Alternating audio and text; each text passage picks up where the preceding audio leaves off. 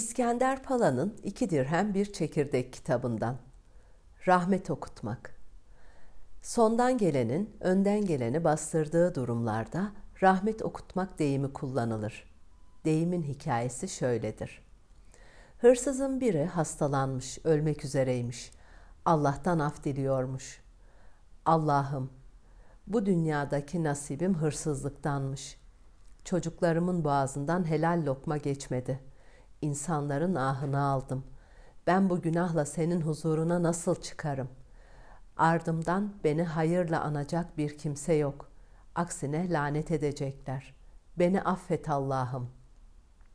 diye dua ederken yanındaki delikanlı oğlu "Sen üzülme baba, ben seni rahmetle andırırım." demiş. Hırsız ölmüş. Oğlu aileyi geçindirmek için hırsızlık yapıyormuş. Girdiği evlerde iğneden ipliğe ne varsa alıyor, bomboş ev bırakıyormuş.